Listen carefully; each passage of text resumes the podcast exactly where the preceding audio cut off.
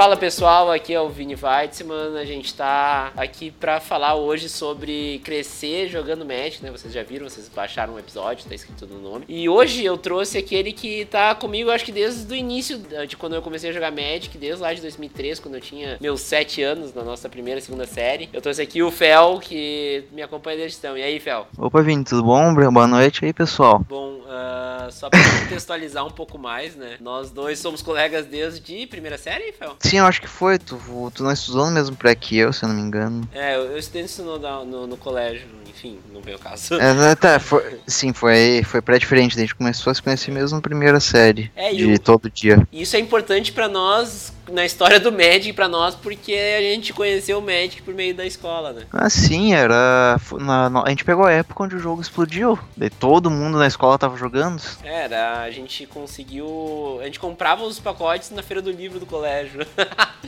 Meu Deus, eu lembro disso. Era um negócio que não tinha mais nenhum... Tipo, nenhuma outra feira do livro tinha esse tipo de coisa lá na época. Sim, e era uma livraria, né? Era a Livraria Intelectual que vendia... boosters na cidade e eles botavam uma banquinha lá na Feira do Livro pra doutrinar criancinhas. Sim. Mas enfim, eu acho que a gente joga Magic desde então, né, Fel? Assim, lógico, com os seus hiatos, mas desde lá da segunda série a gente joga Magic, né? Juntos, inclusive. Sim, há grandes hiatos também, né? E enormes. Muitas. Mas o legal é que, tipo, desde então a gente para de jogar, mas sempre a gente acaba voltando, né? A gente sempre fala que uma hora a gente vai voltar a acabar jogando. A vontade de uma hora surge, porque tá sempre saindo coisa nova. E tá saindo muita coisa legal também, né? É, também. E nós passamos por épocas com coisas muito legais nesse meio tempo, né? 2003 pra cá, tem tempo, né? Sim. Bom, a gente, quando começou a jogar lá na segunda série, mal sabia ler, recém aprendendo. Não sabia inglês, o que é bem importante. E a gente pega um dos jogos mais complexos que existe no mundo pra jogar. Não podia dar certo, né? Bem fácil. Que isso? Não precisa nem ler pra saber. Ah, as figurinhas já dizem que faz, né? Sim, a criatura que tem a arte mais bonita e os números maiores são os melhores. Números maiores, isso é importante, né?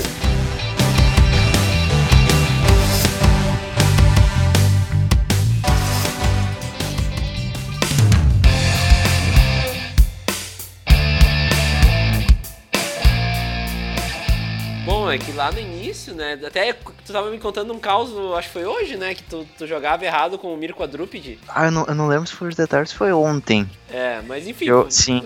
Confusões envolvendo troca de números. É, tu disse que tu permutava o poder e a resistência, e daí tu dava um alvo que... Tu dava uma mágica que aumentava o poder, mas daí tu dizia que era resistência porque tava permutado, né? É, eu equipava um item que aumentava, tipo, dava +2/+0, e eu falava que como o poder tava permutado, quando ele trocava de novo, ele tinha +2 de defesa. É, e todo mundo achava super razoável, né? Super lógico. Faz sentido, tem lógica. E não, eu jogava com decks de todas as coisas possíveis, porque, né, eu queria jogar com todas as cartas que eu tinha. Sim, eu quero jogar com as cartas legais, e elas são de todas as cores. E daí, eu lembro que eu tinha um Vorm que eu gostava, era um Vorm Golgari. Meu Deus. De Ravnica mesmo, era Vorm da Putrefação Golgari. Ele era 5/4. Nossa, esse nome me traz lembranças. E a gente jogava essas cartas, né, Fel? A gente não tinha... Assim, né, lógico, tem que contextualizar um pouco também, porque a galera não tá ligada, né? Quer dizer, eu já falei bastante de Montenegro aqui. Tem um podcast inteiro sobre a comunidade de Montenegro, vai ouvir, é o episódio número 3. Inclusive o Fel era um dos diretores da associação, nós vamos chegar lá. E aqui em Montenegro, assim, a gente tinha uma livraria que vendia carta, mas não tinha uma loja que fazia eventos todos os fins de semana. A gente não tinha campeonato propriamente dito, né? Sim, a gente tinha só gente que se reunia pra jogar for fun na casa um do outro, não tinha nem formato. É isso quando a gente ia na casa do amiguinho, né? Porque normalmente jogava no recreio do colégio, né? Sim, também, nosso ponto de encontro. É, a gente tinha um cantinho, o cantinho do Magic lá. Lembra que tinha os clubes de Magic que nossa turma criou? Meu Deus, sim, eu lembro disso. Era o Magic Club e daí uma galera saiu do Magic Club e fez o Magic Words. Ai, meu Deus. Como eu lembro disso, eu não sei, isso faz muito tempo. Sim, o pessoal brigou com a gente, eles falaram que ia fazer o clubinho deles que ia ser melhor do que o nosso. Sim, é, e daí eles ficaram dizendo que queriam jogar contra a gente, porque eles queriam provar que eles eram melhores. Meu Deus, é briga de criança. É, como era bom. E a gente ficava num canto da escola e eles foram totalmente pro outro lado da escola. Sim, só pra não chegar perto da gente. Isso era o quê? Segunda série? Terceira série? Eu acho que sim, né? Cara, por aí. Terceira, quarta série, acho que foi. É, eu acho que sim. É, e o mais louco é que, tipo, a gente jogava ali, a gente tava no chão do pátio mesmo, e também, né, não existia playmatch, e o que tinha gente... pra nós não existia. A gente não sabia o que era exílio, não sabia nem por que a gente botava a carta dentro de um pacotinho. Não fazia sentido, né, porque eu tô com a carta pra jogar. A gente só pegava, embaralhava as cartas e jogava no chão. É, e daí a gente jogava ali no chão, sentado, todo mundo sentado no chão, uma rodinha de gurizada, assim, jogando, e o recreio rolando solto ali, né, todo mundo jogando contra o outro, às vezes, se chovia, a gente ficava dentro do corredor, jogando. Sim, tentando encaixar a maior quantidade de jogos nos 20 minutos de recreio. É, eu não sei como a gente fazia isso, sério. Eu não sei como a gente jogava mais de um jogo nos 20 minutos de recreio. Também não sei. Eu não sei nem se a gente jogava direito, né? Eu acho que não entender regras ajudava. É, bem possível. E daí, né, eu pelo menos tenho cartas até hoje dessa época que estão asfalto played, né? Ah, eu acho que eu não tenho mais nada. Acho que eu passei tudo adiante. É, tu teve uma época que tu teve um hiato maior e tu passou adiante muita coisa, né? Sim, eu parei de jogar acho que em 2006, 2007 e fui jogar só de novo quando saiu o M13. É, daí a gente volta pra uma história nova.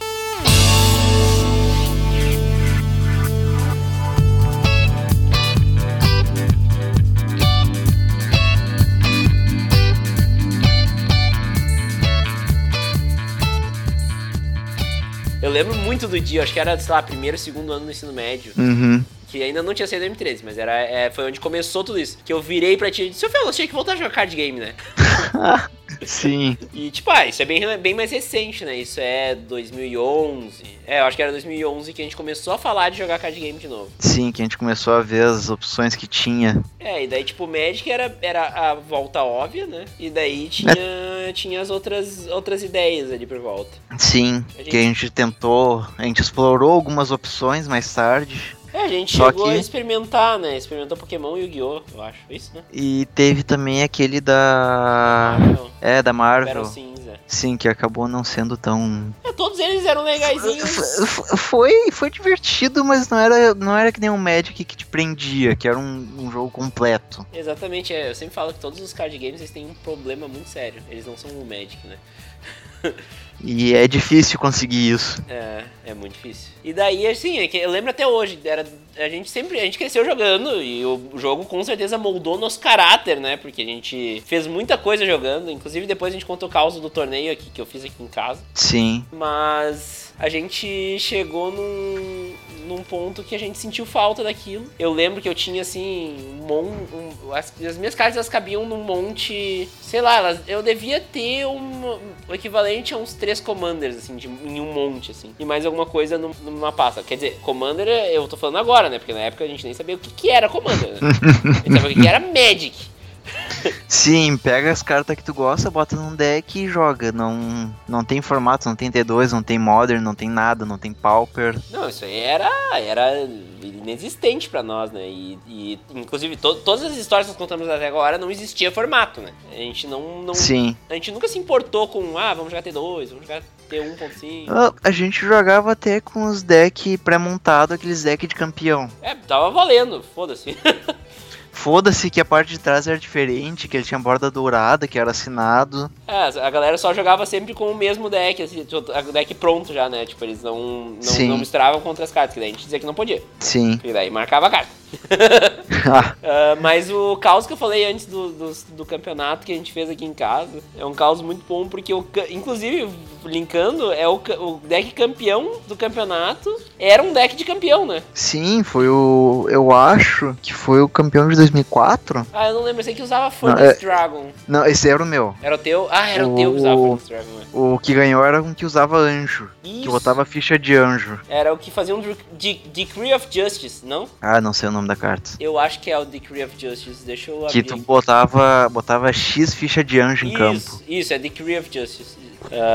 X, X, 2, branco, branco. Crie X, 4, 4 anjos. E isso era extremamente roubado na época. É, mas é que tem cycling por 13, e daí quando cicla tu pode pagar X e fazer X soldados 1. Sim, é era aí. Um negócio roubado. É, e daí eu lembro que o Dudu, meu irmão, ele não joga mais, né? Porque ele jogava. Uhum. Ele tinha um deck, nossa, esse deck é muito tosco, mas na época a gente achava muito foda.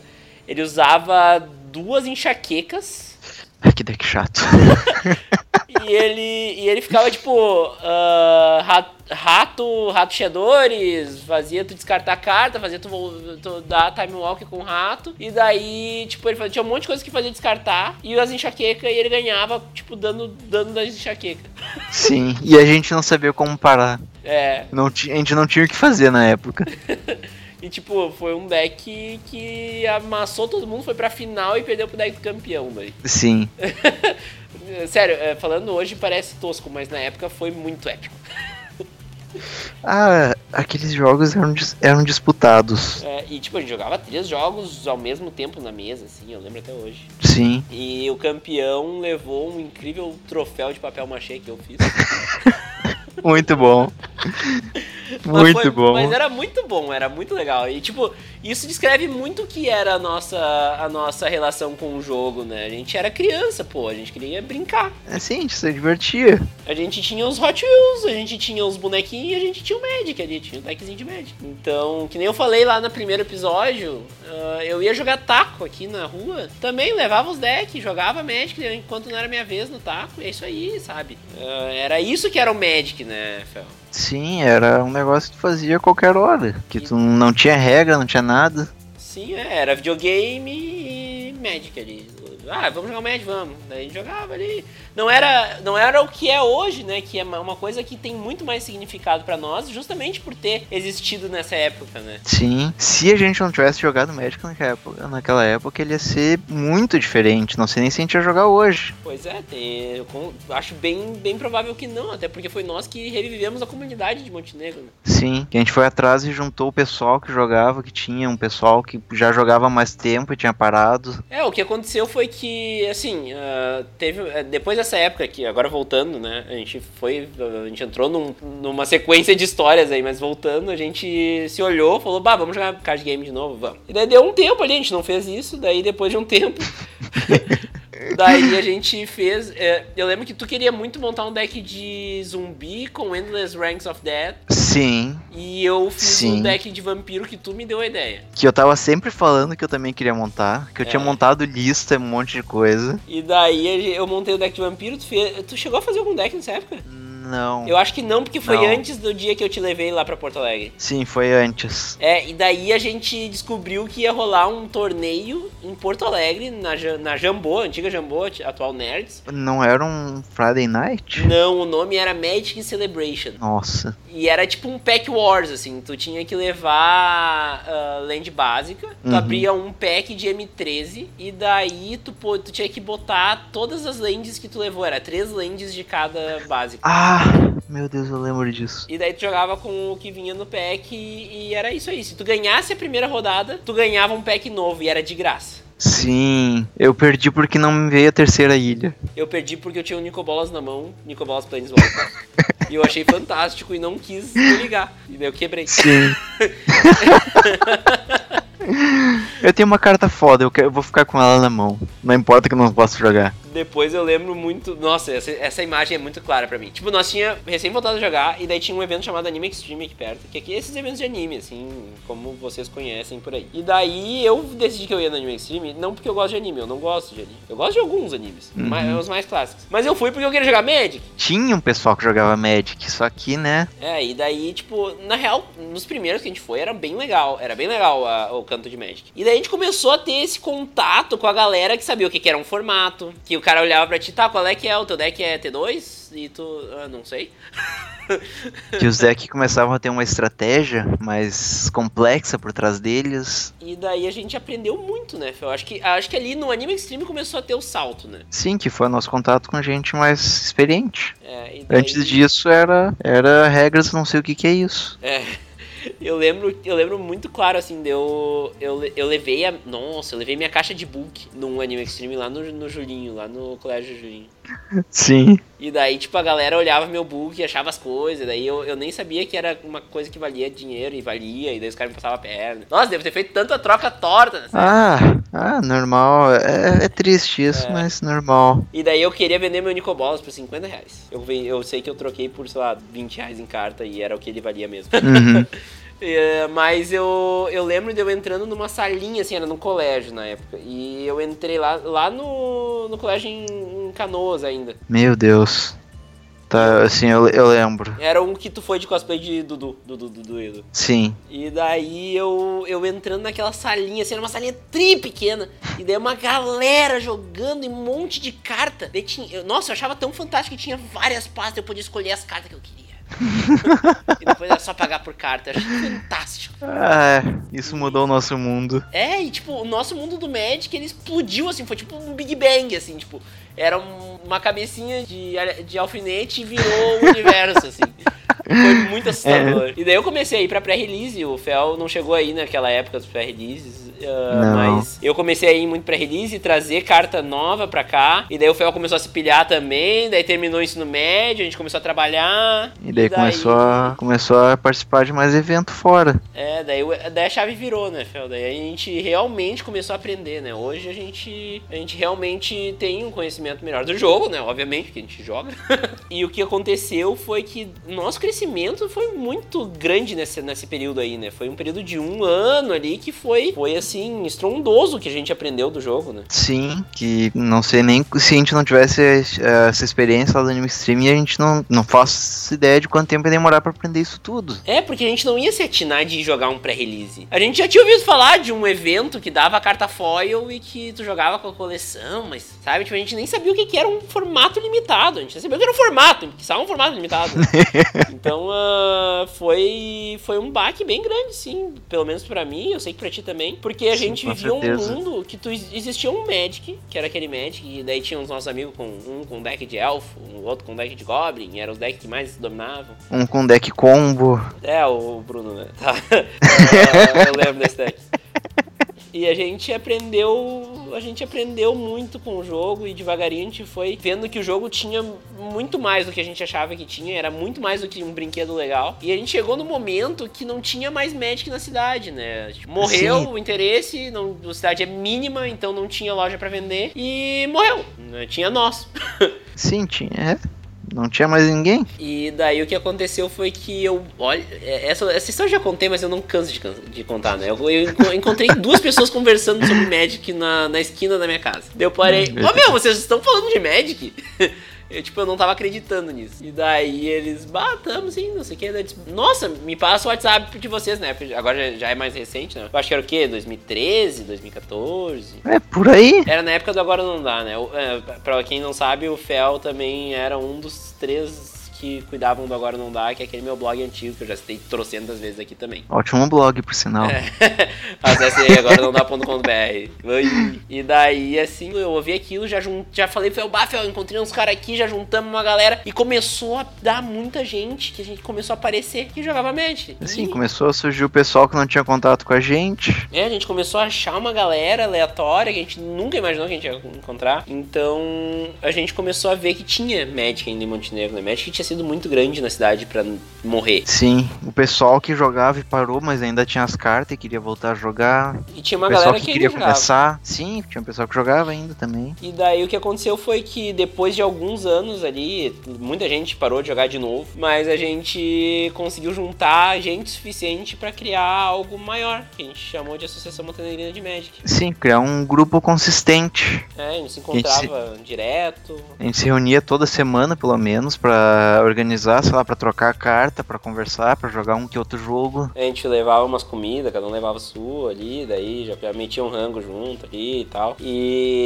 Bom, a história da associação, ela tá toda contada no episódio número 13, eu vou deixar o link aqui. Mas é legal citar a associação aqui, porque ela fez parte da parte final do nosso crescimento como jogadores de Magic juntos, né, Fel? Sim. Uma das coisas que aconteceu na associação é que, assim, precisava de alguém pra ser juiz. Eu ia falar falar isso agora. A última coisa foi a vontade de aprender as regras, porque não tinha ninguém que sabia direitos. É, daí eu e o Fel acabamos se destacando com as pessoas que sabiam as regras da cidade. Inclusive até hoje a gente ajuda bastante a cidade com rulings, né? Sim. Só, lógico, a gente não fez prova de juiz.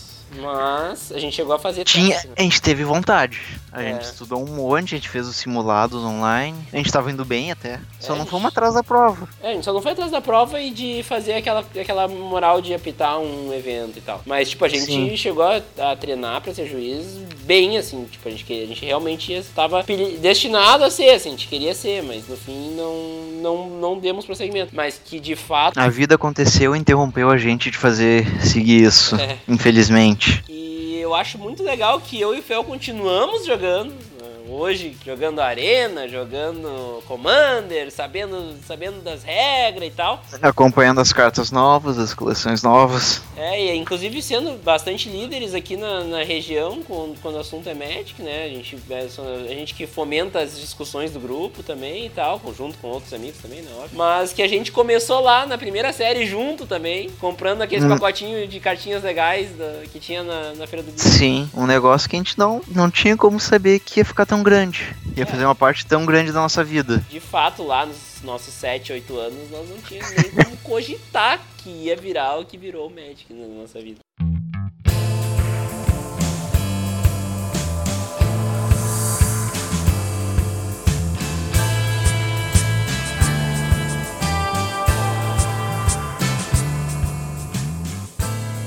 E assim, eu quis fazer esse podcast aqui porque eu acho legal contar esse tipo de história, sabe? Principalmente assim, o Fel hoje é um dos meus melhores amigos, disparado, a gente vive fazendo coisa junto. Mas sabe, era uma coisa que antes da gente ser tão amigo, a gente já jogava Magic, sabe? A gente já tava lá fazendo isso. Então, Sim. é algo que eu acho muito legal, assim, é uma mensagem super legal, porque o Magic, ele forma amizades, ele forja amizades que já existiam antes, ele forja, e ele é isso é o social e cultural do Magic, né? Então, assim, valorizem a galera que joga com vocês, chamem os amigos de vocês pra jogar também. Chamem gente nova, ensinem eles, tenham paciência, porque é um jogo complexo. E vale muito a pena pra te poder jogar com aquela pessoa que tu gosta, assim, passar um tempo legal jogando esse jogo maravilhoso. E a gente sabe disso desde criança, né?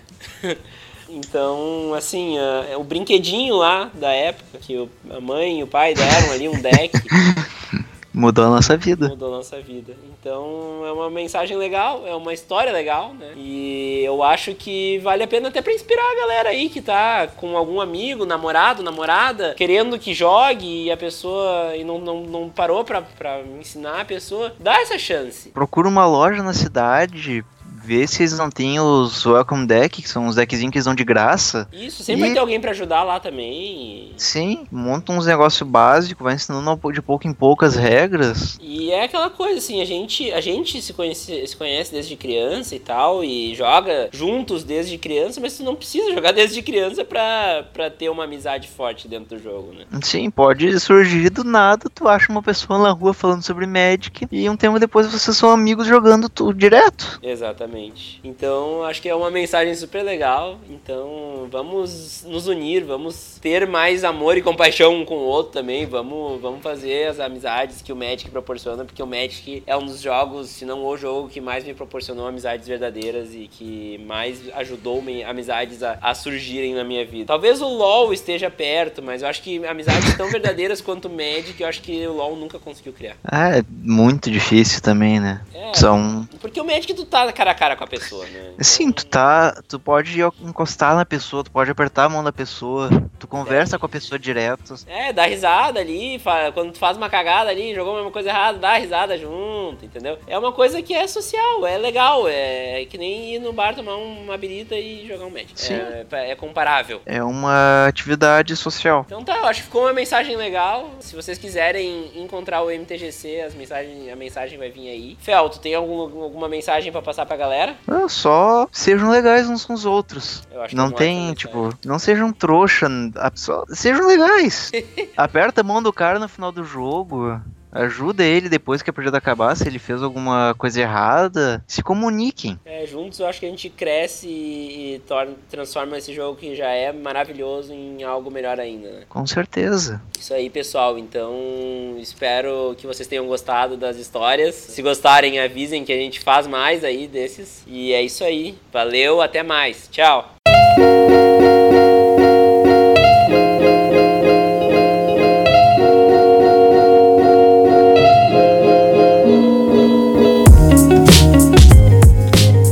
Podcast, então siga-nos nas redes sociais, facebook.com/mtgcpodcast ou no instagram.com/mtgccast. Siga-nos também na Twitch, lá rolam lives quase toda quinta-feira, www.twitch.tv/mtgcpodcast. Quer conversar comigo? É fácil, mande um e-mail para podcast@mtgc.com.br ou me siga no Twitter, @Vini Weizmann, tudo na descrição do podcast. Assine nosso podcast no seu agregador e mostre para seus amigos. Um abraço a todos e tchau!